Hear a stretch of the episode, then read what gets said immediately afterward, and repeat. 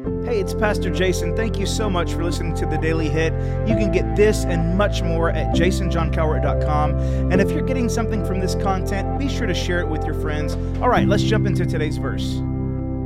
The last two days, we've talked a bit about joy. And, um, you know, a lot of times in your life, whenever you feel like there is a narrative that's running, like if God is showing you the same Bible verse over and over again, or every time you turn around you see the same thing, and you're like, okay, God's speaking to me. Uh, you need to you need to continue to follow that path and see where God is trying to lead you. And so for us, the last two days have just naturally leaned on joy. And so I thought we'd just figure out what the Lord's trying to say to us uh, in the midst of this. I want you to have joy. God wants you to have joy. I mean, your best life is not one that's just happy all the time. Your best life is one that's full of joy. And as we've mentioned in the last two days, that, that joy is all about your relationship with Jesus, happiness is all about your circumstances. And there's another great verse that comes to mind whenever we think joy. You know, we've thought about the joy of the Lord is our strength, and we talked through that one, but there's one, and, and it's actually a verse that we've done before. Um, and, you know, on the Daily Hit, I try not to do the same verse uh, over again, just because, I mean, goodness, there are a lot of Bible verses. But in light of this whole idea of joy, I want to read this verse to you. It's out of Hebrews chapter 12. We've done verses 1 and we've done verse 2 before. It says this Therefore, since we are surrounded by so great a cloud of witnesses, let us also lay aside every weight and sin which clings so closely, and let us run with endurance the race that is set before us, looking to Jesus, the founder and perfecter of our faith, who, for the joy that was set before him, endured the cross, despising the shame, and is seated at the right hand of the throne of God. Now, if you go all the way back to episode 28, that's Hebrews 12 to episode 28, you can hear what I had to say about that. And really, it focuses on the idea that the joy that was set before him was you. Like, this is where you're in the Bible. He thought of you. He thought of you when you're on the cross. He thought of you as he rose again. He thought of you and so, in light of the joy that we've been talking about this week, I kind of want to build upon that idea. The Bible tells us in Nehemiah that the joy of the Lord is our strength. And and we talk about how you need to have that joy and that joy comes from that relationship that you have with God. But we see here in this verse that joy was set before Jesus. Now that's interesting. So let's break it down into the two sections here of the God side of Jesus and the human side of Jesus. Well, what was the joy set before him as God? I think it was you, just like we talked about in episode number 28. I think he was thinking about you. But what about the human side? Now, the Bible says he's been tempted in every way like we are. So Jesus has been tempted with choosing joy out of that relationship with his Father or chasing after happiness. And so, what Jesus did, obviously, was he chose joy. He chose that relationship with his Father, and he chose to die on that cross so that you could have the same relationship with his Father. But I think that there's so much more to it than that we see Jesus' decision was based off of joy from two different areas. The first bit was from his relationship with his father, and the second was his relationship with the people who would be called his father's sons and daughters. That's us. Man, that's that's his brothers and sisters. That's the sons and daughters of God. He was able to get joy from both of those places, the joy that was set before him. And so here's what it made me think of today as I was processing all of this. What if a part of the joy that comes from the Lord, the joy that is his strength. What if a part of that was your interaction with people? Now, listen, I'm not saying that you need to be a people pleaser. I'm not saying that you need you need to hold people's ideas of you above God's ideas. That's not what I'm saying at all. And if you go back and look at and if you go back and listen to all the daily hits, you'll see that I'm very much against people pleasing and letting any thought process rise above what God thinks and says about us. So, let's go ahead and squash that right now.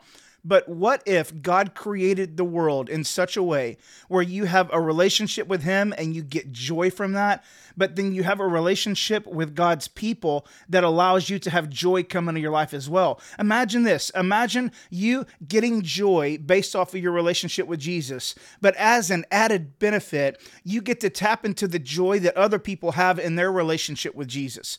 Could this be why so many people in the world today have such a hard time with people? Could this be why it's so easy to meet a person and to instantly begin to doubt who they are and what they're about and what their motive is and to begin to question them, all because you've been hurt so many times before? Is it a part of Satan's plan to get you into relationships with people where they hurt you and betray you and despise you and take advantage of you and abuse you, all for the purpose of making sure that the joy that God had set aside for you that comes from relationships with other people is diminished and deleted? Because of how they've hurt you? Could it be that your social anxiety is a tool of the enemy to keep you from experiencing joy that comes from having a relationship with God's people? I don't know what kind of family life you've had growing up, but for me, you know, I've had a, a pretty good family life. I mean, it's been great. And, and the other night we had some issues with the kids. And rather than just blowing our top and losing our temper and all that stuff, we sat all of them down and we explained, you know, why we were doing this and why we lived like this and why we disciplined. And, and then we talked about things that we loved about them and, and things that, that, that made us so happy and proud of them, what things that brought us joy even.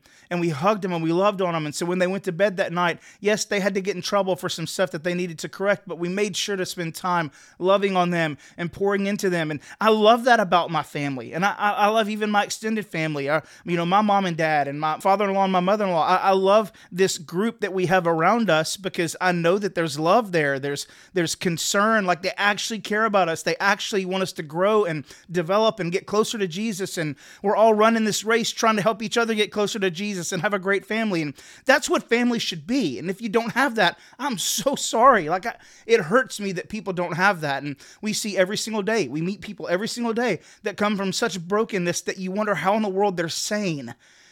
But I want you to know that a part of what God wants for you is not just the joy that comes from your relationship with Him, but also the joy that comes from their relationship with Him and their relationship with you. And as you get together in those groups and those family bonds form, and all of a sudden you're beginning to feel and experience that joy, and that changes you. It it fills you with a sense of belonging and security and peace, and dare I say, happiness. It's because there's this joy that's pouring over your life. Maybe you don't have that family like I'm talking about, but you know what? In Christ, you do. You weren't just adopted to a father, you were adopted to a family. Come on, man. And you can reach out to the people around you in your church and in your congregation and find people who know you and know God and love you and love God and have your best interest in mind. And here's what you do you build those relationships, and the byproduct is not just you getting better, it's not just you getting closer to Jesus. You know what else it is? It's joy. It's joy that comes from having a relationship with God and with His family. I invite you into that today. And if you've had a problem with people and you found it very difficult to trust or lean in or to ask for help or any of that stuff, I would lovingly invite you to do this today. Find one person in your church, find one person that you believe you can trust. And don't just go up to them and start just pouring out your whole world. Go have coffee. Just get to know them. Ask them out for lunch after church. Just begin to get into their world and allow God the opportunity to use those relationships to bring joy into your life, just like your relationship with Him brings joy into your life. You need this. It's so hard to live without joy. And if you want to experience the joy that He has planned for you, part of it comes from your relationship with Him, but part of it comes from your relationship with others. Thank you so much for listening today. If you have any questions or comments, maybe a verse recommendation, I'd love to hear those. Or if you want to financially support this podcast, visit jasonjohncowart.com. And if you're in the Northeast Houston area and you're looking for a great church home, we'd love to have you at Freedom. Visit freedomdl.com for more information.